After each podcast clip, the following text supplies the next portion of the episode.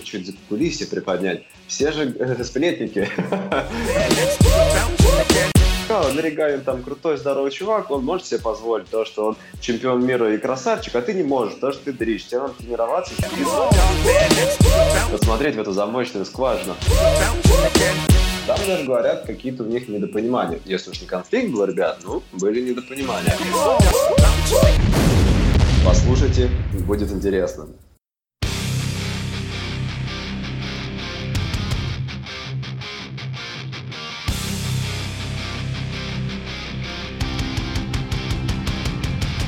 Всем привет, меня зовут Тюнькова Татьяна, и вы слушаете тридцать четвёртый выпуск SkillCast. С нами на связи, как обычно, Сергей Борцев. Сергей, привет. Привет, Таня. Также сегодня у нас в гостях Сергей Овчинников. С его творчеством, а также с ним лично, можно пересечься в разных сферах деятельности. То есть это достаточно разносторонняя личность с большим кругозором и множеством знаний в разных областях. Просто можно сказать «вау». Поэтому, понимая это, хочется побыстрее приступить к разговору и узнать Сергея поближе. Да, привет, да, Сереж. Привет. Сережа, расскажи, пожалуйста, сколько тебе лет?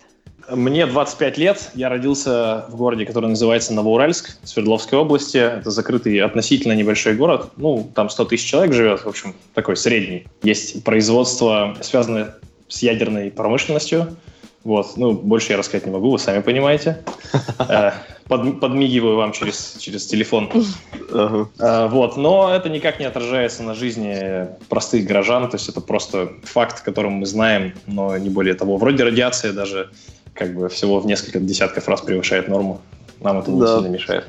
Немного все просто подсвечиваются, да, и... Ну да. О- очень выносливые в кроссфите. А, а, спасибо. Помог... Как, помогает, Серег? А, да нет, к сожалению, нет. Я, я очень рассчитывал, что будет какое-то у меня такое, какое-то преимущество будет, но что-то сложилось. А, Серег, смотри, а ты там учился, рос, получается, до какого времени? А, я там только закончил школу, и в семнадцать лет mm-hmm. я переехал в Екатеринбург, и здесь уже учился в универе. Вот. А, какой универ был? Экономический, я экономист по образованию. А, думал вообще погрузиться в тематику ядерного производства? Там наверняка что-то было, да? Ну, то есть возможность работы или развития в этой Да, сфере. Честно говоря, вот, конечно, было. Ну, то есть неизбежно большое производство, там много рабочих мест. Но маленький город, мне, мне не очень нравится провинциальная жизнь. Я все-таки хотел переехать куда-то в место, где жизнь бурлит более активно. Поэтому, нет, я даже, честно говоря, не, не думал о том, чтобы оставаться. Выбирал скорее между более крупными городами, но вот здесь как-то оказалось э, поближе и понятнее поначалу. Вот я до сих пор живу в Екатеринбурге, но посмотрим, может быть, как-то еще я перемещусь в дальнейшем в какое-то другое место, которое еще поживее, чем, чем, чем, чем я был. Интересно. Екатеринбург хороший город. А какие города вообще рас, ну, рассматриваешь или рассматривал? Ну, если э, пофантазировать так вот. Ну, вообще, как бы, самые, наверное, очевидные варианты, ничего такого, какого-то, того, что нельзя было бы предугадать, у меня, наверное, не было на примете. Ну, Москва, Питер, вот самые большие, mm-hmm. так сказать, и такие движушные мегаполисы. Но думал там про, про заграницу, ну, это уже позже, наверное, случилось. То есть ехать за границу, учиться сразу после школы я не думал, вот. Mm-hmm.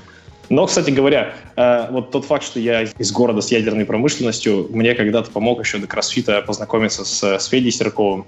Mm-hmm. Мы с ним вот в связи с этим случайно встретились, когда я был в десятом классе. А ты в детстве занимался спортом?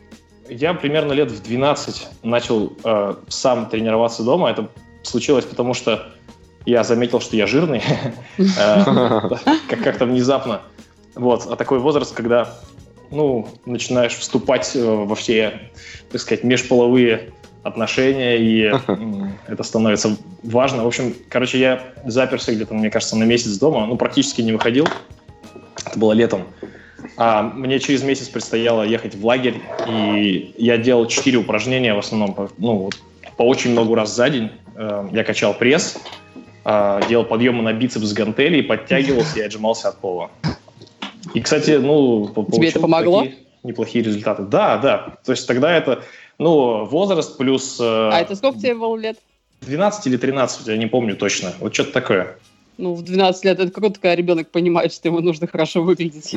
Ну, вот такая мотивация была животная, сами понимаете. Нормально. А, скажи, пожалуйста, как ты в CrossFit пришел? А, ну вот, я уже так и говорился коротко, что познакомился с Федей, когда мы ездили, мы с ним съездили в Америку э, в школе. Там был проект, конференция, посвященная mm-hmm. ядерному разоружению. В общем, от, от школ просто съездили.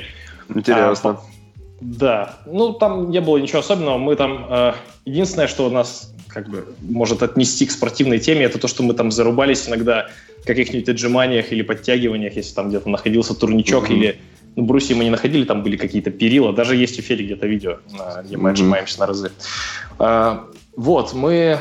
А, я пришел в CrossFit, значит, потому что я занимался до этого, я занимался до одиннадцатого класса сам, вот продолжал делать что-то подобное дома, там отжиматься, подтягиваться и так далее. Тогда был популярен воркаут, там всякие чуваки типа Ганнибал Фокин, я думаю, такого многие знают mm-hmm. из, из фитнес-тусовки. А, вот, потом я перестал заниматься, переехал в Екатеринбург, поступил в универ, начал тусоваться, э, все как бы по классической схеме. Но через некоторое время мне это немножко надоело, я понял, что я хочу обратно э, к более активному образу жизни.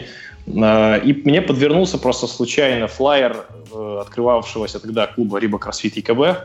Меня просто заинтриговало название компании «Рибок» в названии клуба. Я просто, ну, типа такой, а что, почему вообще так? Все, mm-hmm. решил, решил погуглить, зашел на сайт, увидел там Федину фотку. Ну, то есть вот э, в этом смысле сработал, сработало ваше знакомое лицо, я ему написал, ну, нашел его, написал и спросил, что почем. Вот, и как-то так завязалось. Потом вскоре пришел на первое занятие к нему же на группу.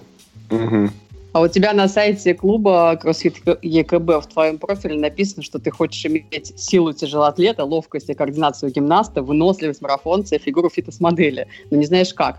CrossFit и голова не болит? Скажи, сколько времени уже размещено данное высказывание? У тебя изменилась точка зрения спустя время? Или ты до сих пор так хочешь и считаешь? А, ну, ему, наверное, мне кажется, ему года четыре, этому высказыванию. С ним, кстати, прикольная история связана. Оно появилось в связи с тем, что ну, нам надо было обновить там фотографии наши в, в клубе, просто наши тренерские фотографии, чтобы люди могли прийти и понять, с кем они будут работать. Ну и нужно было какую-то такую хлесткую, какой-то лозунг такой, что ли, сделать, или фразу от себя. Значит, я вот это скреативил, то, что только что прочитала. Точнее, мне так казалось. Я понял, что мне так казалось, только чуть позже. Если говорить как бы по сути, то я... Ну, действительно, наверное, в, как, в, как, в определенном смысле, думаю, так до сих пор, сейчас раскрою чуть позже. А вот по форме, именно как это сформулировано, я, оказывается, я это позаимствовал. Где-то, наверное, через два года после того, как мы сделали эти фотки, разместили с этим текстом, я на YouTube просто, ну, там, слонялся как бы в бессмысленных шатаниях, как это всегда бывает, наткнулся на старый э, ролик Сергея Бадюка, где он приглашал Данилу Шохина, там, вот это, ну, не знаю, двенадцатый год или одиннадцатый, может быть. Mm-hmm. И там где-то в репортаже вот э, был этот текст, очень похожий, практически слово в слово, я его оттуда, оказывается, содрал, но в моей голове э, он как бы скреативился сам. Я не помнил этот выпуск, видимо, я видел его раньше, э, и вот так, так случилось. Ну, так что формулировка не совсем моя, но я ее тогда разделял. А такое сейчас более широкое трактование кроссфита. Мы несколько отошли от э, каноничного... высокоинтенсивного варианта, когда там, ну, речь только про мидконы, про какие-то суперкороткие, типа мегаэффективные задания, а это просто такая философия, когда ты не брезгуешь никакими тренировочными средствами и методами, а просто развиваешься достаточно, ну, как бы по всем фронтам. Вот. В этом смысле CrossFit действительно, мне кажется, решает те задачи, которых... А чем разнообразили CrossFit? Разнообразили, да, чем угодно, подкачкой, всякими вот там родившимися функциональными бодибилдингами, монотонной аэробной работой, которая, которая как-то вначале вроде не, не предполагалась, а потом она... Я когда-то это с кем-то обсуждал тоже, что, ну, сам CrossFit, сама компания CrossFit исподволь потом внедрила довольно много вещей правильных, которые как бы не совсем вяжутся с их первоначальным определением. Они, они вот так вот немножко в этом смысле сидят на двух стульях, то есть они не отказываются от первоначальных формулировок, но в то же время, вот потому что они транслируют через, через медиа, через то, как тренируются атлеты, они, в общем, двигаются в правильном направлении. Это мне нравится, как там все происходит. А за кем следишь в социальных сетях, на кого подписан? Ну, на каких-то самых, наверное, топовых ребят, в основном, если говорить про атлетов, ну, на Маркуса Фили подписан, на, на Фронинга, на Фрейзера. Хотя у Фрейзера там какие-то фотки, ничего особенно такого интересного. Ну, на, на кого-то из медиа части, на, на Сивана Матасиана подписан. Это человек, который у CrossFit снимает все видео, ну и как бы, видимо, отвечает за, за продакшн в целом. Может, ну, не оператор, как я понимаю, не только оператор. Ну и так еще несколько людей, которые ничем особо не примечательны. Ну, в том смысле, что они известные атлеты, но я не знаю, mm-hmm. что о них особо рассказать. Слушай, а расскажи, пожалуйста, вот ты говоришь, что разнообразили CrossFit дополнительными какими-то тренировками. У вас это прям в клубе тренировки проводятся по другим направлениям? Там, например, там экзос, подкачка? Они, они при Или этом, это в самих комплексах? Они, как бы сами тренировки... Во-первых, у нас, да, у нас есть разные направления, и есть не только CrossFit такой чистый, есть там какие-то... CrossFit грязный. Да-да-да. Типа CrossFit выносливость. Ну, это и сам CrossFit транслирует подобные программы. Но просто... Как бы, например, если вот ведет тренировка, человек что-то не может выполнять, замена может быть, э, замена движения или замена упражнения может быть такая, которая вот не совсем э, была бы, э, как бы одобрена классическими, э, по, классическим подходом к масштабированию в кроссфите. О чем-нибудь, о чем-нибудь там, не знаю, у нас, например, стоит э, блочный тренажер, и я могу вполне человека отправить делать вертикальные тяги на блочном тренажере вместо подтягиваний с резиной, например. Ну, то есть вот, вот в этом смысле. А когда вы происходит. Стали вносить разнообразие в кроссфит, результаты у клиентов стали лучше по выполнению там комплексов, опенов? Ты видишь результат? Да, я думаю, что да. Ну, расширение, как бы, так сказать, арсенала возможностей, я не думаю, что может быть, могут быть ухудшения. Мы не, мы, мы не отказались от чего-то, мы просто, наоборот, добавили еще к тому, что предлагает CrossFit, еще все остальное. Вот. И пользуемся тем, что подходит под конкретную ситуацию, там, в зависимости от обстоятельств. Сереж, расскажи, пожалуйста, какие у тебя свои личные достижения в спорте? Ну, наверное, мои самые, самые большие, по крайней мере, самые, так сказать, известные, что ли, достижения, это то, что я два раза съездил на, на региональные в Австралию. Это был действительно интересный опыт. Ты, ты трогал кенгуру? Кстати, нет. Вот как-то я не добрался до, до кенгуру, я их там только видел в готовом виде. А, в смысле в готовом? Ну, вот, вот это тоже мне не совсем было понятно. Вот это, понимаете, символ страны, кенгуру. Uh, у них там по телевизору идет сериал про маленького милого кенгуру, там, который дружит с каким-то мальчиком, я такой сам видел по телевизору. А в то же время в магазинах продаются лапы кенгуру отрубленные, продается мясо кенгуру. Ой, слушай, я даже не знал, что они их едят. Ужас какой. Еще как. Да-да-да. Ты можешь как бы пообедать и пойти в контактный зоопарк погладить кенгуру. Ну, типа как у нас корова. Ну, ну да, вроде, вроде этого. Но только это не символ страны, но... Ну, понятно, да.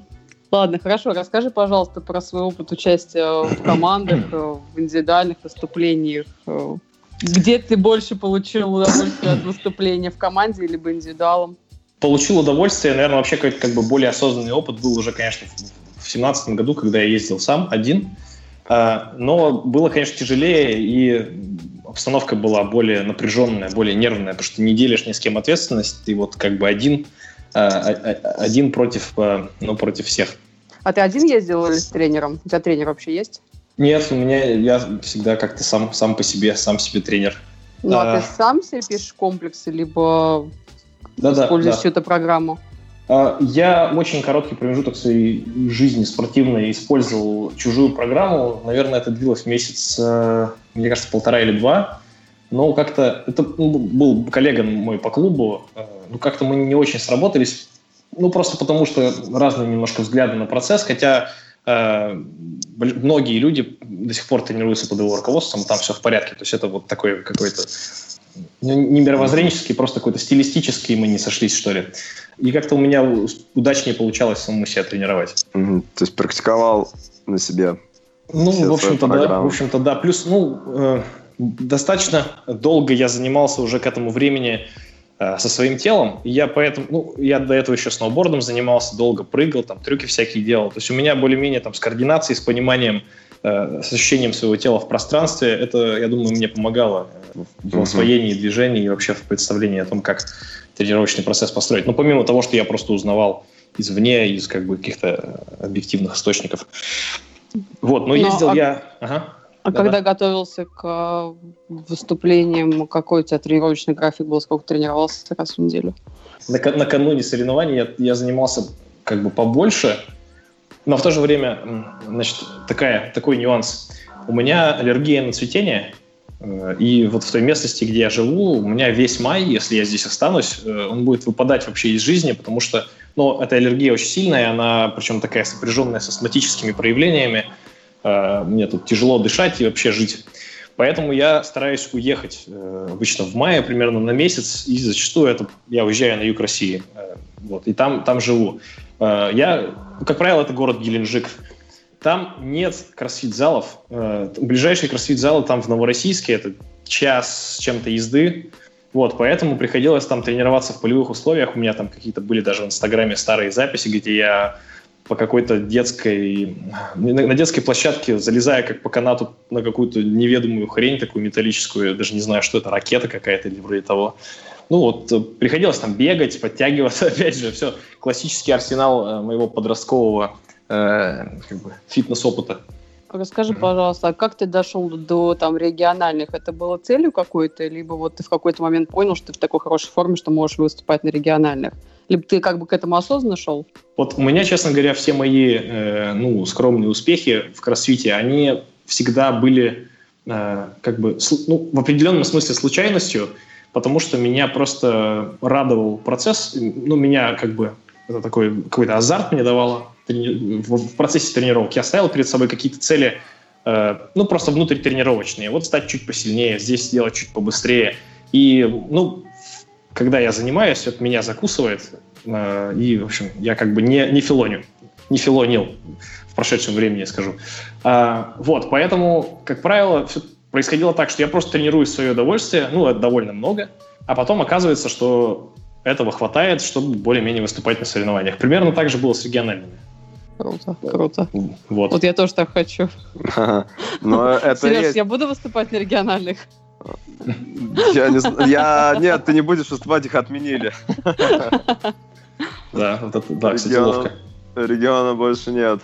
Вообще, mm-hmm. это правильный подход. Нужно получать удовольствие от тренировок. Они не должны быть, так сказать, именно выматывать тебя там морально, физически, что ты там в перетрении в каком-то и через силу это делаешь.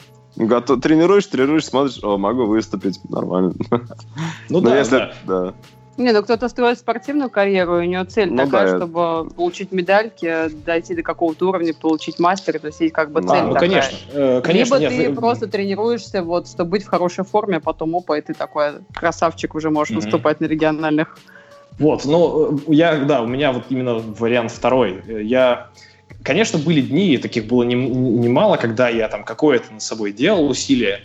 Но это усилие такое, связанное с преодолением чисто физических каких-то обстоятельств. Ну, типа ты там не выспался, ты устал после работы, а не преодоление такое вот идеологическое, что типа зачем мне это все надо, а надо ли вообще, может мне чем-нибудь другим заняться. Вот когда этого, когда нет такой проблемы внутренней, то физические обстоятельства преодолеваются как-то попроще. А вот когда есть такой внутренний конфликт, с этим уже сложнее несколько справляться в долгосрочной перспективе. Да. Сто процентов. А вот э, смотри, э, Сергей, вот регионально отменили, да, их э, больше не будет. И вот давай поговорим про то, как нужно выстраивать тренировочный режим, к чему, каким соревнованиям ты считаешь стоит теперь атлетам готовиться? Ну вот это довольно сложный э, вопрос, поскольку все-таки э, поездка на региональные это достаточно такая была осязаемая для части среднячков вроде меня перспектива, mm-hmm. э, и в то же время интересная, интересная цель. Ну, как я сказал, у меня это не было никогда такой, как бы, сверхцелью, к которой бы я прямо стремился, но все-таки ты держишь это в голове, что, что да, это было бы интересно, и, и это часть твоего мотив, твоей системы мотивации. Э, вот, поэтому, конечно, когда это промежуточное звено, оно устраняется, то как бы mm-hmm. становится несколько более грустно. Ну, mm-hmm. к опенам все равно надо готовиться, поскольку mm-hmm. остается этот соревновательный элемент в рамках э, лидерборда, посоревноваться с, с чуваками из mm-hmm. своего бокса, из других городов, со своими знакомыми, с людьми, с которыми ты встречаешься в очных соревнованиях. Но вот э, зато как бы ну, целиться на игры, конечно, уже гораздо более э, заточенные под спортивную деятельность люди, чем, mm-hmm. чем, чем был я. Ну, то есть ты будешь к опенам готовиться, да? То есть а, прям я, так не знаю, серьезно? Может, мы еще дойдем до этого. Я сейчас э, вообще занимаюсь существенно меньше, чем, чем это было до того, э, потому что я как-то... У меня слегка съехали э, как бы приоритеты на, на, на работу, что ли. Вот, я mm-hmm. занимаюсь, но с меньшим сейчас рвением. Это, наверное, уже mm-hmm. последний, последний год. То есть я но... готовиться mm-hmm. прицельно, думаю, не буду к этим. Ну, как, какие планы спортивные на две тысячи девятнадцатый год? Где-то выступить, чему-то подготовиться? Или так просто тренируешься, а там как пойдет? Да, ну, видишь, это для меня привычный формат. Как бы... Но я просто стараюсь сильно не проседать в своей форме, прямо совсем, чтобы не опуститься на, на дно. Но это уже случается до определенной степени. То есть я вот как бы... Вот такие у меня примерно планы. Недавно у нас были соревнования э, здесь, в, на, у нас на Урале. И я там... Меня ребята попросили с ними выступить в команде. И я уже настроился, в общем-то, хотя не планировал выступать до того, как они попросили. Но незадолго до старта я... самым, ну, не знаю, каким-то глупым образом просто подскользнулся, упал и, и немножко повредил себе плечо и не смог выступать. Ничего, ничего серьезного, но плечо побаливает все еще. Поэтому как-то вот, ну, то есть если меня куда-то зовут или вдруг что-то возникает там на горизонте, я могу под это выстроить э, такую краткосрочную подготовку от моего более-менее поддерживаемого уровня, mm-hmm. вот. Но не больше. Я думаю, что сейчас я более каких-то серьезных планов не буду строить. А сколько тебе времени нужно, чтобы подготовиться и быть в форме, чтобы где-то выступать? А, ну, месяц, месяц нормально. Месяц неплохо, mm-hmm. если круто. Есть. Круто, да. Смотри, Сергей, как вообще, какое твое отношение именно к новому формату, который дает нам CrossFit эйч кью?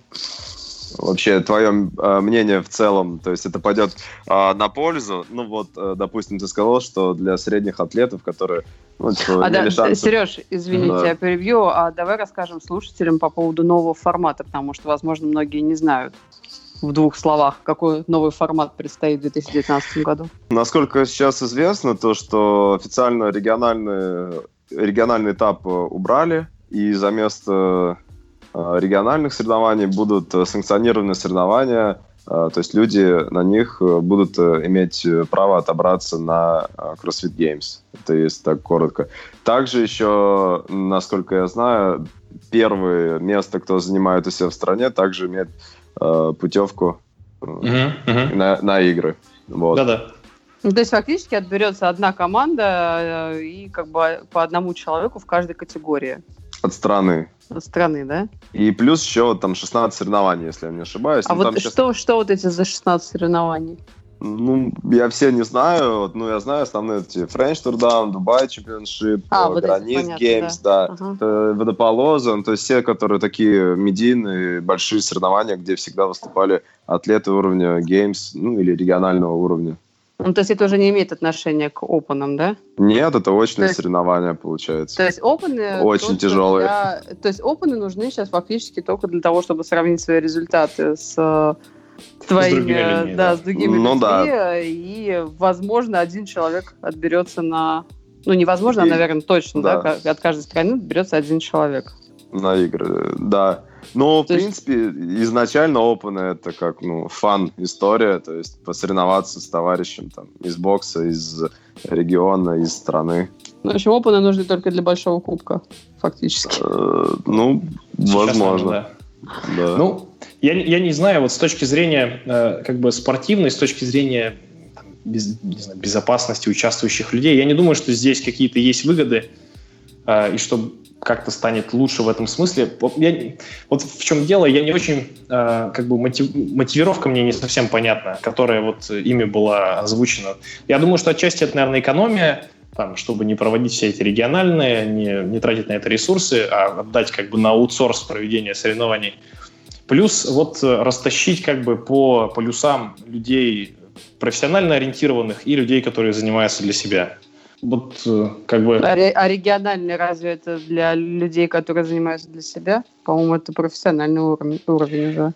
Вот я и говорю, что это как раз такой это переходный какой-то такой момент. Это, ну, человек там может быть в неплохой спортивной форме, да, он ближе, наверное, к лагерю профессиональному, но все-таки, если ты просто отбираешься вот как бы и занимаешь двадцать шестое место э, э, в Австралии, то ну, все-таки это совсем не близко к уровню игр. Я точно знаю. Вот. Это все-таки скорее продвинутый, очень продвинутый любительский уровень. И, угу. и, и амбиции такие же примерно. Но смотри, получается, соревновательный сезон нарушен, правильно, если мы берем атлетов? То есть, если была какая-то четкость, типа опены, потом региональные, потом у тебя игры, ну, можно было как-то график свой подстроить. А теперь, например, вот мы видели, что Фрейзер зарегистрировался на Dubai Championship, да, то есть он будет угу. в декабре, если не ошибаюсь, да, в декабре, и он, например, там отберется и будет уже полгода спокойно готовиться к играм. А, допустим, другие, кто не сможет отобраться и кто будет отбираться в июне на игры, да, на санкционированных соревнованиях, то это уже как бы, ну, сложнее будет, как бы, не в тему, да, не в тему немножко. То есть выложился в июне, и тут же в августе у тебя игры. Слушай, подожди, а в июне, в июне что будет? Еще один отбор или как? Ну, не отбор, а соревнования очные. Их там шестнадцать, насколько я знаю. Может, а очные соревнования с этих тоже отбираешься на Games? Ну да, там первая, да, да. Тро- первая тройка, да, вроде? Э, кажется, да, кажется, первые три. А да. Как попасть на эти очные соревнования? Отбираешься ну, также онлайн. А, то есть у них есть онлайн-отбор. То есть фактически на Games две дороги. Да. Либо через вот эти соревнования шестнадцать, mm-hmm. да, либо по опенам. Да, uh-huh. первым. По сути дела, эти соревнования и так, и, и так состоялись бы, просто сейчас они ну, да. с ними договорились и, и говорят, ну давайте там мы ваши первые три места увезем к себе. Ну, вроде бы первые а, три, хотя я тоже понятно. не решаюсь точно сказать, но, по-моему, ну, да. да. Потому что информация так еще как бы непонятна. Дорога все же, короче, через очные соревнования какие-то, скорее, чем через опены. Вот это вопрос, честно говоря. Я, ну, да. Там такие турниры, что иногда легче в стране выиграть, чем, чем на том турнире. Ну да, турниры очень серьезные. И, например, может быть, кто-то из Мумбаи отберется, аффилиат какой-нибудь, да, где там три зала, mm-hmm. а кто-то из Штатов, где там суперконкуренция. Ну, то есть об этом тоже многие писали, то, что ну, не очень будет как-то физически, но, так но, сказать. Но здесь, если ты понимаешь, что ты слабее Ганина, шансов у тебя нет. То есть фактически ты можешь либо вообще не, отб... не отобраться, либо попытаться через очные соревнования. Ну, в Но принципе, если да. Ты, если ты слабее Ганина, ты через очные как бы, тяжело будет там отобраться. Ну, ну то, ну, то есть перв... то, те, все атлеты Games будут участвовать. Ну, большинство, я думаю. Нет, я думаю, Но все. Но они не будут участвовать во всех соревнованиях. Их шестнадцать. Сколько атлетов? Но... Они, они отобрались на одном каком-то из. Ну, вот, и да. все, дальше... Каждый да. выберет для себя какие-то соревнования. Ну вот не мне интересно, же. Как это будет, если пофантазировать. Ну вот смотри, люди смотрят, о, на Дубай Фрейзер едет, такие думают, о, уже минус Все, один. Все, туда никто не поедет. Да. Да? Потом раз такой Фиковский там и Патрик Велнер, такие, ну так, что у нас там еще, допустим, да? Ну то есть это те люди, которые тащат там вообще очень хорошо, там плюс там сто очков там, да, условно. Uh, ну, то есть вот те одни уже выпали. И также есть много сильных, допустим, всякие там бриджесы, я не знаю, панчики и так далее. Ну, то есть есть такой топ. Ну, то есть uh, мне интересно, как они будут uh, регистрироваться. А мне интересно, если, допустим, Фрейзер вы, выступит на пяти соревнованиях и везде займет пятое место, он же не может пять раз отобраться на, на геймсы. То есть, получается, его уже не будут учитывать, он уже отобрался. Вот хороший вопрос. Но я думаю, здесь э, как бы, ну, типа, так делать он не будет. Он один раз отберется и все. Типа. Ну, от, отберется, ну, кстати, понятно, да. но выступая на этих соревнованиях, он по- по-любому получает какой-то там призовой фонд, да? Вот любопытно будет, будет ли он в опенах участвовать, и как бы вот необходимо да. ли это. Ну, а, да.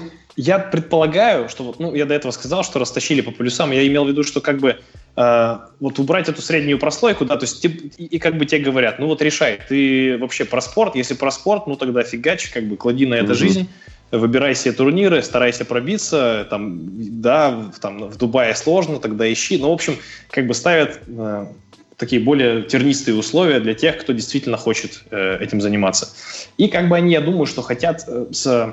С, с любителей, вот у них забрать вот эту э, брежущую где-то вроде как цель, хотя я не думаю, что она для кого-то из, из любителей на самом деле цель. То есть если, mm-hmm. если они так это объясняли для себя, что вроде, ну вот, может быть, люди как бы слишком э, упираются на опенах, там, травмируются, потому что думают, что отберутся на региональные, вот мы тогда сделаем, чтобы это было совсем сложно. Ну, в общем, это просто предположение. Ну да. Не, ну, ну вряд ли я это думаю, сработает. Да, я думаю, это проще все. Просто это экономика. Просто убрали региональные, чтобы не тратить деньги, то есть и все.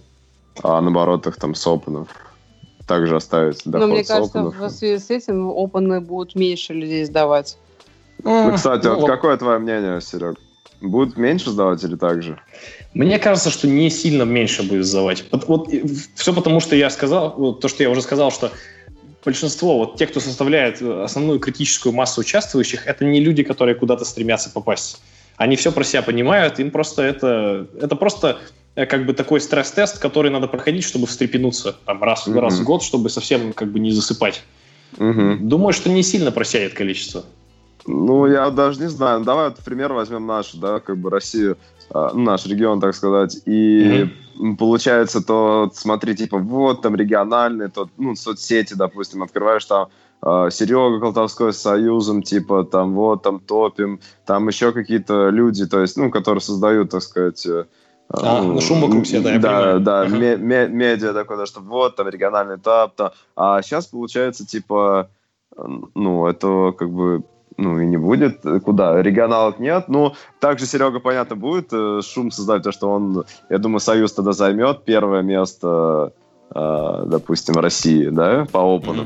Mm-hmm. Я думаю, это супер шанс для них. Они два раза не смогли отобраться, были очень рядом. И, в принципе, так сказать, для, в их ситуации это вытерплено и вымучено вот этот отбор. Mm-hmm. Я думаю, им надо тащить, конечно. Это такой самый mm-hmm. такой шанс, то есть поехать от России. Я, кстати, вот. так как-то сформулировал, про шум это я исключительно в положительном ключе, так что ну, да, понимали. Да. Да. Не, не в смысле, что не, ну, в смысле, что как раз да, создают движуху какую-то да. вокруг себя. Ну, да, движу, да, да, все да, поняли, да. я думаю. Ну, движуха, да, а так сейчас получается, может быть, я ошибаюсь, вот просто предположил. А, ну, типа, да, отобрали у человека вот эту надежду, и типа, вот, поеду там, да, из своей, там, как сказать, деревни, поеду с иностранцами, там, да, посоревнуюсь, типа, региональный этап. А сейчас все, как ты сказал, либо это Дубай очень жесткое, там, ну, там, Granite Games и French Tourdown, либо дома сидишь.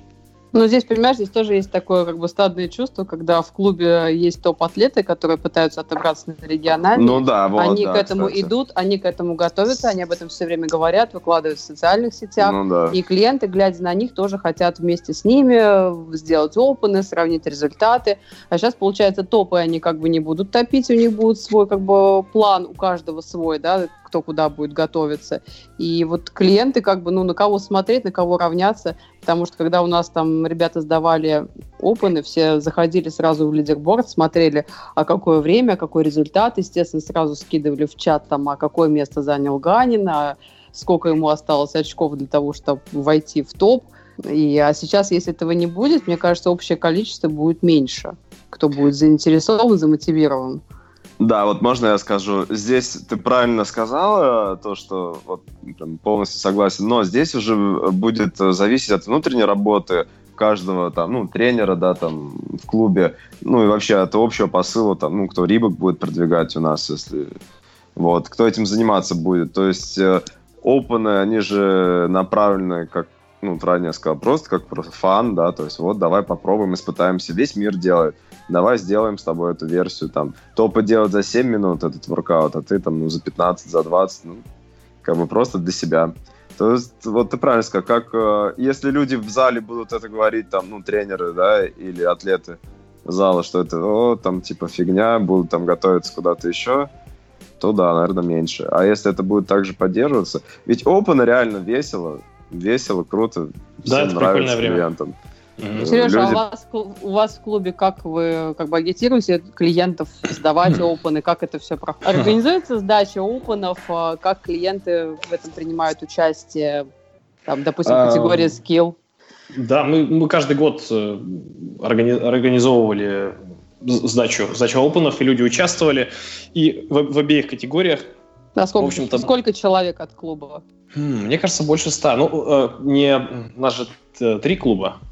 Uh-huh. А, вот, поэтому там суммарно, мне кажется, что больше ста, ну, то есть было довольно много людей, которые участвовали, и мы как бы стараемся это подогревать, потому что, ну, всем это нравится, людям это нравится, и нам нравится. А, все как-то в этот период особенно воодушевлены, зажжены э, готовы, готовы фигачить. А это сами как-то поощряете, там, выделяете, допустим, клиенты, которые лучше всех сдал в опены там, среди трех залов? Да, мы публиковали наши внутренние лидерборды каждую неделю по заданиям, э, там, что-то, что-то мы еще делали. Ну, в целом, да, то есть мы как бы освещали, там, как, какая повестка сейчас, освещали, кто, кто там особенно преуспел. Ну, в принципе, да, это как и для работы нужно, получается, для вот, сообщества внутреннего, но как бы если не будет опенов, да, можно свои делать опены просто внутренние, да, или также предлагать клубам другим, там, не знаю, там, соседям какие-то там, что-то свое делать. Ну, надеюсь, свои... когда-нибудь мы к этому придем, что у нас будет да. в России что-то такое, да, что вся Россия, все клубы будут выполнять какие-то комплексы, отбираться куда-то чисто внутренне. Да, были даже просто онлайн-соревнования, насколько я помню, которые не, как бы не были отбором ни к чему, а просто были сами по себе. Mm-hmm. Да, по-моему, Илья Корягин проводил. Ну, тут просто пошире как бы поле для сравнения, можно себя сравнить с кем-нибудь с другой стороны, это тоже любопытно. Ну да, это, конечно, весь мир, когда глобальным более. Хорошо, вот, Сергей, скажи, ты тренируешь, например, какие-то соревновательные группы, ну, advanced так называемые, там, есть ли достижения у твоих учеников? А, у, меня, у меня есть люди, которых, которым я дистанционно помогаю с тренировками, угу. а, но так как-то получается, что мои подопечные живут в таких местах, в которых не очень много турниров проходит. Uh-huh. Uh, ну, только, то есть, как раз только опены, какие-то онлайн-отборы их э, цепляют. Uh-huh. Ну, в смысле, они в них могут поучаствовать. Uh, ну, у них не, неплохие результаты. Нет пока никого, кто мог бы выступить на уровне региональных, но есть люди, которые по отдельным как бы, модальностям э, уже начинают меня, меня обходить. Это для меня всегда большая, большая гордость. М- меня, в смысле, не, не в текущей моей форме, а вот как бы в пиковой. Угу. Вот это приятно. А ты дистанционно в основном тренируешь сейчас? пятьдесят на пятьдесят. То есть я и в клубах веду здесь. Кто-то, угу. кто заинтересовался моей, скажем, экспертностью так громко, вот кто угу. обратился с этим, тот вот ну, с, с теми работаю дистанционно. А, расскажи вообще, как ты совмещаешь тренерскую деятельность со своими тренировками? Ну, то есть ты как-то график выстраиваешь или... Сейчас это очень Сейчас легко, потому что... да? Да, да. Я смотрю, у меня по графику ноль минут собственных тренировок. Думаю, ну, как раз э, время свободно, чтобы кого-нибудь потренировать. Я действительно сейчас тренируюсь по вечерам обычно, после того, как сам поработаю, ну, не знаю, в течение часа, может, полутора и раза три-четыре в неделю, там, как получится. Mm-hmm. Вот, так что, ну, такой, как бы, проблемы не существует, просто э, своя тренировка ставится туда, где ничего не занято. Вот, mm-hmm. примерно по такому принципу. Но вообще у тебя есть какой-то распорядок дня, режим или нет? Или все же, как ранее сказал, приоритет работы отдал? Клиент в приоритете. И... Да. Ага. А, нет, сейчас режим... Я вообще всегда очень поздно ложился. У меня как бы вот такая склонность. Поздно ложиться, поздно вставать. Ну, поздно вставать не всегда получается просто, потому что надо куда-то рано вставать. Но поздно я ложусь большую часть времени. Я когда только начал заниматься кроссфитом, вот из-за, из-за контраста, из-за этого перехода из... как мне казалось, такой уже какой-то пропащей тусовочной жизни, в такую здоровую, правильную, в такой здоровый, правильный образ жизни кроссфитера, я э, перестроил свой режим сна, я тогда начал ложиться пораньше, и у меня, mm-hmm. в общем, какой-то сформировался, там, с питанием все стало почище. Но постепенно я все равно съехал в, свои, э, в, свой, в свой привычный режим, при этом э, это мне не мешало, особенно как-то там в плане спортивной деятельности. То есть даже когда я выступал в период региональных, я бы не сказал, что у меня был какой-то особый режим. Ну, то есть, как бы так, в рамках здравого смысла я себя там не, не, не изнашивал организм, но ничего такого специального я тоже для этого не делал. Калорий подсчитал какое-то время, чтобы, чтобы вес сбросить. Слушай, а еще возвращаясь к опенам, видели клип, который вы снимали в прошлом году на тему опенов. Чья была идея, кто автор текста, и сколько вообще потратили на реализацию этого клипа? Планируете ли еще там, в следующем году снимать что-то подобное? Потому что очень круто сделан был. Прям вот сегодня смотрела, прям порадовала. Спасибо, спасибо. Автор, автор идеи Антон Менщиков. Это наш, ну, как бы член нашего клуба, в том смысле, что он занимается у нас в одном из клубов, и, и оператор, в том числе он Он же является оператором э, как это, на, на нашей, нашей маленькой передачи CrossTalk. Мы с ним ее вдвоем и делали. Он как-то эту идею предложил, точнее, он написал текст, даже еще не советуясь с нами. А потом уже пришел и сказал, что вот я хочу, чтобы мы такую штуку сняли, есть текст э, вот на эту песню, давайте сделаем. Я, как бы, у меня одно из, э, ну, хобби, что ли, я так более-менее могу что-то типа петь, вот, он об этом знает, поэтому он мне предложил. И второй наш тренер, вот Алексей Куликов, который там со мной выступает в дуэте, э, у него просто такая специфическая э, ну, э, репутация такого некоторого ворчуна э, в наших клубах.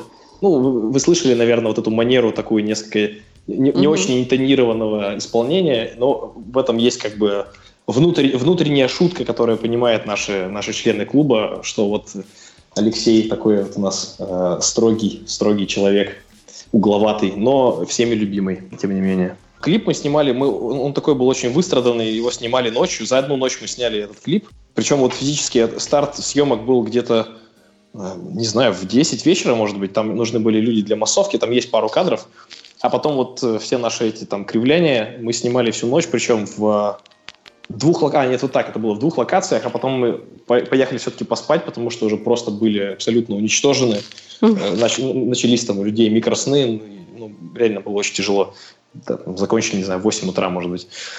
Поехали, чуть поспали, и потом приехали еще в одно место, и там досняли какие-то финальные, финальные кадры. Вот, вот, да. Примерно так. Как-то будете, будете сейчас снимать что-то подобное? А, ну, там же было под задачу, как бы, то есть там надо было вот сделать про опены, и вообще я совершенно только за, мне это тоже понравилось, понравилась эта затея, если у нас будет рождаться какой-то такой вот э, творческий порыв, то постараемся порадовать еще публику э, чем-то подобным. Мы в Москве не знаем, как обстоят дела в Екатеринбурге, но у нас в нашем небольшом кроссфит-комьюнити ты все же больше известен как ведущий передачи на YouTube CrossTalk. Давай uh-huh. поговорим об этом. Расскажи, пожалуйста, сколько данный проект существует, о чем он? А, он существует ну, чуть больше года, наверное. Да, не, не, что-то не помню, когда был первый выпуск. А, он родился как... как бы на стыке. С одной стороны, есть такое сообщество ВКонтакте, называется оно OwnersWod, созданное нашим идейным вдохновителем и, и, и, и гуру, создателем наших, наших клубов Максом Клюевым, когда-то еще на заре вот вообще рождения кроссфита в России, для того, чтобы там владельцы клубов могли общаться, обсуждать какие-то важные темы и делать кроссфит в России лучше. Вот, чтобы в этой группе как-то жизнь поддерживать, мы искали какой-то формат, который бы, ну, туда людей приводил и вообще, чтобы заинтересовывать, в общем, тех людей, которые там уже, которые там уже были. Вот, ну, плюс мне просто это было интересно, это как бы возможность поговорить с действительно интересными людьми, но при этом, ну, то есть что-то предложить им взамен, предложить им взамен говорить с аудиторией. Для многих это важно, потому что люди предлагают свои услуги там, в том или ином виде, и когда аудитория знакомится с человеком, это все-таки, ну, в какой-то мере вклад в его, может быть, капитализацию или просто в его, там, в, в то, что его имя начинают узнавать. И сколько уже выпусков записали? Ой, надо посмотреть, я не помню. Хорошо, тринадцать, но... я отвечу. Да, вот супер какой. Почему-то я остановился именно на этом числе. Надо, надо что-нибудь а, еще сделать, а то как-то неудачно. Хорошо. Уже прошло больше трех месяцев и не было новых выпусков. Почему? Вот это связано с тем, что м- я просто не очень пока знаю, куда мне двигаться. Я понимаю, что мы можем снять еще какие-то выпуски. Мне, мне не хочется двигаться по наклонной вниз. И я как-то вот жду, что я смогу придумать какое-то, не знаю, какую-то киллер-фичу, чтобы это было... чтобы вывело это меня на новый уровень. Вот вы знаете, что я там, пытался позвать Бена Баджерона на интервью. Mm-hmm. Это был такой шаг, конечно... Ну, я, честно говоря, понимал, что не, совсем не факт, что это сложится. Вот. Но, Но мне казалось, ответил? Что... Нет, он мне не ответил вообще ни в каком виде. Даже, даже в том, что... Ну, то есть он мог бы теоретически там или его ассистент написать, что «Извините, нам неинтересно».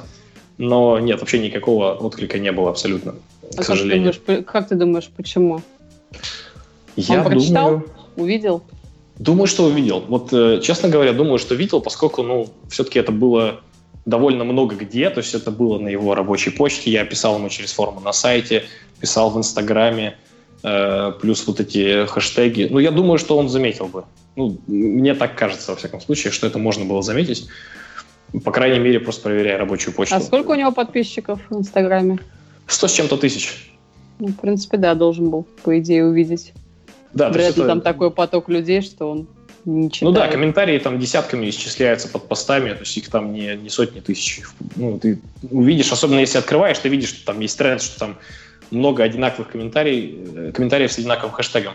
Угу. Но я могу только предполагать, ну, во-первых, он, конечно, человек занятой, и в этом я не, не сомневаюсь, и у него много дел и проблем, но еще я думаю, что он э, все-таки находится в, ну, как бы в системе, что ли, то есть он человек все-таки из кроссфита, и э, я не думаю, что он хочет говорить с кем-то, кто может задать ему какой-нибудь теоретически неудобный вопрос, хотя я не особенно и планировал его на чем-то подлавливать, э, просто мне было любопытно с ним там обсудить какие-то темы. Но я думаю, что он это предполагает, и ему просто ни к чему, ни к чему рисковать. То есть выгод никаких, а риски есть, что я начну спрашивать что-нибудь, на что он не очень хочет отвечать. Ну да. Возможно. Да, но тем не менее ты с Маркусом Фили договорился, записал подкаст, да? Да-да. Он сразу согласился? Не, Маркус Фили вообще в этом смысле очень круто, как бы с ним было договариваться. Он, он согласился... практически сразу. Надо сказать, что у нас с ним уже была как бы начата переписка в Инстаграме раньше. Я что-то писал ему в ответ на его истории, э, что-то спрашивал, спрашивал, как он питается, он мне отвечал уже на это. Вот, так что... Значит, как бы, да, и была история. Писать Бажерона. Да, я, ну, я уже начал. Пока безрезультатно. Да, да, извини. Ну, а потом я ему написал более такое обстоятельное письмо, рассказал, что вот я хочу это сделать. Он мне ответил, сказал, да, я не против, передал мне контакт человека, который занимается там назначением встреч для него, то есть он делает не сам.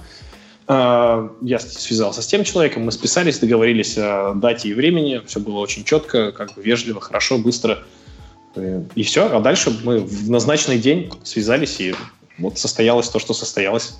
А сколько человек прослушали? Да мало, честно говоря, мало, около тысячи. Mm-hmm, даже так. А сколько у вас М- маленькая недружная аудитория. Сколько человек занимается проектом? А, проектом? Да, да, двое. Двое. Вот мы, мы, я и Антон.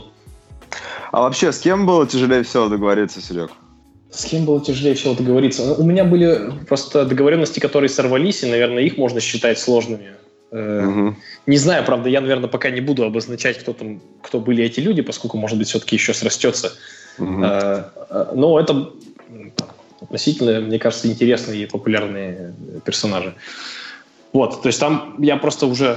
Мы, мы договаривались, вроде как... Ну, не, не назначая точной даты. То есть просто я получал согласие, и мне говорили, что да, да, интересно, давайте. А потом я пытался перейти к конкретике и сказать, ну, давайте вот когда мы назначим. И как-то все, дальше переставали отвечать. Почему mm-hmm. ты выбрал именно такой формат э, подкастов, видео?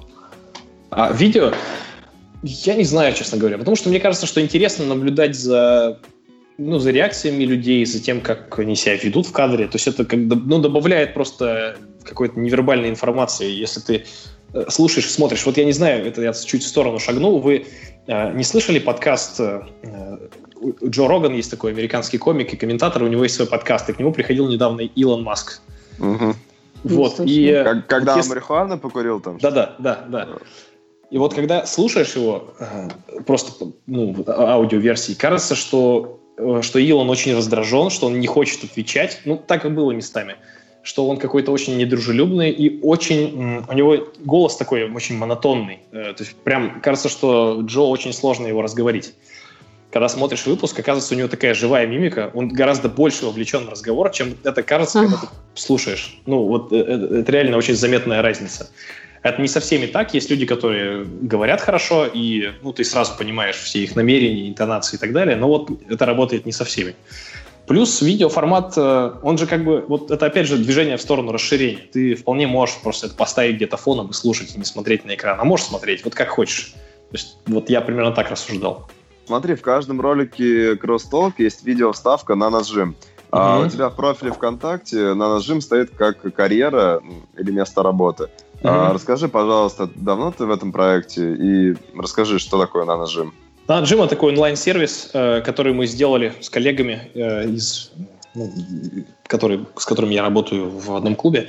Он нужен для того, чтобы как бы фиксировать и анализировать, так я говорю в, в выпуске, в презентации, все бизнес-процессы в, в каких-нибудь фитнес-заведениях, в фитнес-клубах, в кроссфит-боксах, там, в студиях йоги и в прочих похожих заведениях. Есть там у нас клиенты, которые теннис преподают. Ну, то есть угу. тут специфика, специфика не столь важна. Угу. Ну, то, то есть это, это си ар эм-система, да? А, это почти... си ар эм, там есть небольшие, небольшие отличия, хотя мы сейчас двигаемся в сторону более полноценной, именно более полноценного си ар эм-функционала. Мы начинали как просто gym management software, такой как бы вариант управления на этапе, когда клиент уже пришел в клуб, и он уже есть. И, то есть и управление, и анализа ситуации внутриклубного. И сейчас мы вот двигаемся в сторону э, того, чтобы вести трекинг э, всех процессов, предшествующих этому, как человек приходит, как с ним созваниваются, как его, ну, то есть какая, какая mm-hmm. воронка там прошла, ну, вот в таком ключе. А какая у тебя роль в этом проекте? Ты чем занимаешься? Она немного менялась. Я как бы первоначально был привлечен просто как человек, который будет этот проект развивать. А проект такой, ну, то есть он небольшой, начинался там с нескольких, с нескольких энтузиастов, и там обычно широкий круг задач. То есть надо просто что-то договариваться с людьми, помогать, решать технические вопросы, там, узнав... там, решать с рекламой, реш... узнавать, как там другие сотрудники работают. То есть просто поддерживать на плаву по всем фронтам проект. То есть мы как-то вот там с коллегами, с немногочисленными, как-то старались делить эти обязанности. И, ну, то есть я на одной неделе мог заниматься одним, на другой неделе там как-то новые какие-то задачи появлялись, какие-то тексты писать, там рекламные тексты для рассылок. А, а сколько у вас человек в проекте? А сейчас нас уже больше, сейчас нас, э, сейчас нас, по-моему, восемь. Э, вот, но то есть это просто связано с тем, что становится больше клиентов, мы вынуждены э, расширяться. А первоначально нас было, ну, у активных нас было трое, и, и, и, было, и была разработка, вот. Ты не программист, да? Нет, я не программист, я не, не пишу коды, то есть я напрямую разработкой я не занимаюсь. А у вас свой программист, либо вы с какой-то компанией сотрудничаете? Да, у нас, у нас есть несколько своих программистов. И, ну, mm-hmm. кого-то мы привлекаем на аутсорс, когда надо какие-то сделать, э, ну, такие разовые задачи, но в основном у нас разработка как бы в- внутренняя, потому что это важно. Ну, ваш mm-hmm. продукт неплохо развивается, и клиентская база растет просто на глазах. Как в две тысячи семнадцатом году было всего пара десятков, мы наблюдали.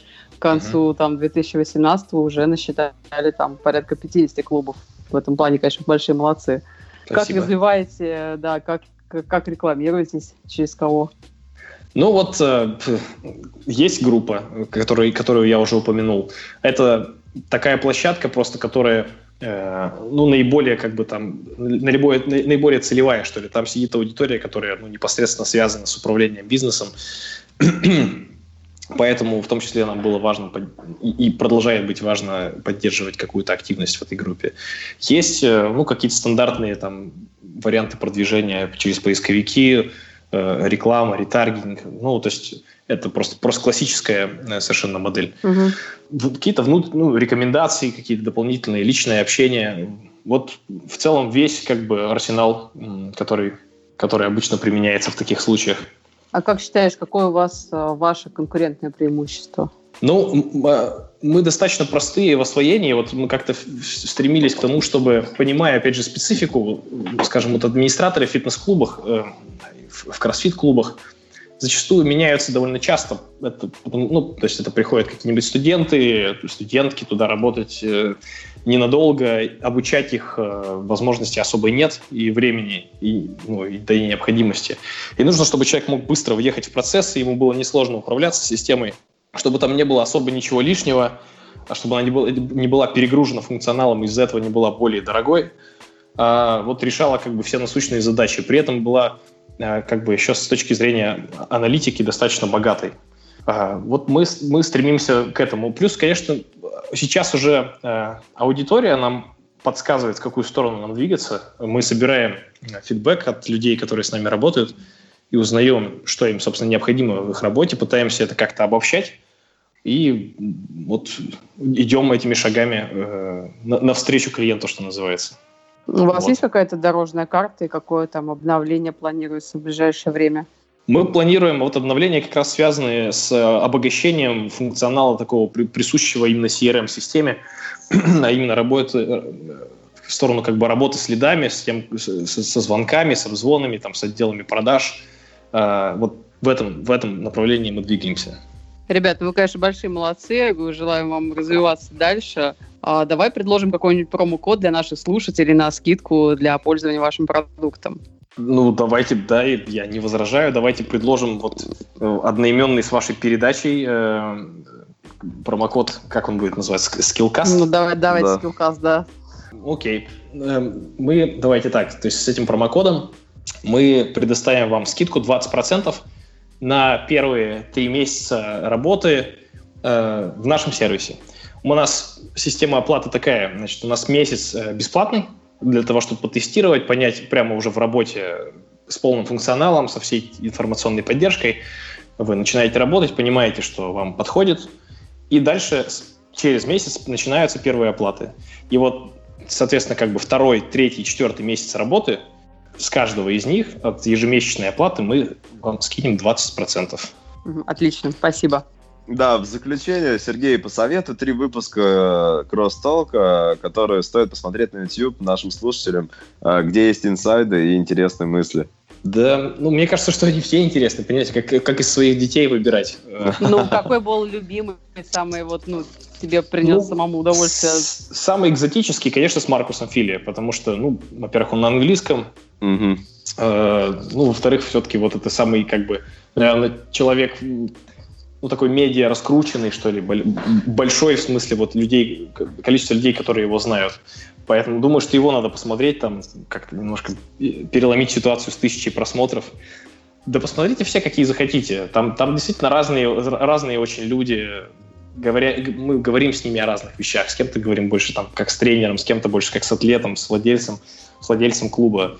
Плюс обсуждаем вопросы, которые как-то вот ответвляются от этой генеральной линии. Просто заходите и смотрите все подряд. Ну, надеемся, что дальше будет продолжение, и вы будете записывать новые интересные выпуски. Да, вот как только мы, как, да, как мы, мы придем к чему-то, я думаю, такому. Как только будет что-то такое более ядерное, я постараюсь обязательно выпустить. Что, Серег, спасибо, что нашел время записать с нами подкаст. Было интересно, и мы желаем, да, постоянно развиваться, чтобы было все супер.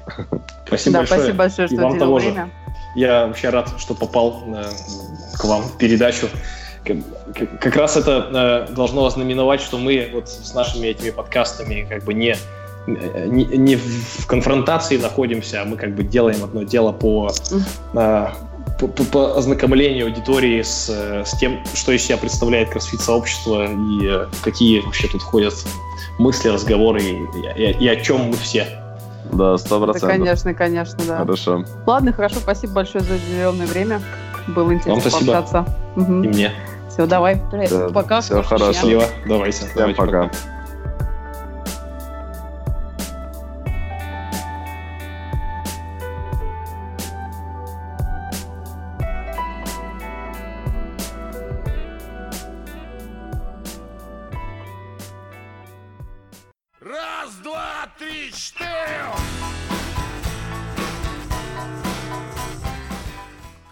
Красавчик, конечно.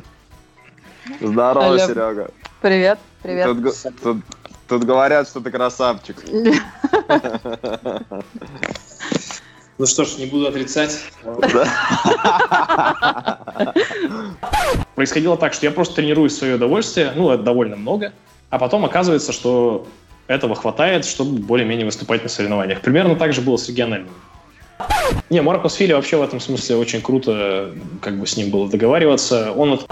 сам CrossFit, сама компания CrossFit исподволь потом внедрила э, довольно много вещей правильных, которые как бы не совсем э, вяжутся с их первоначальным определением.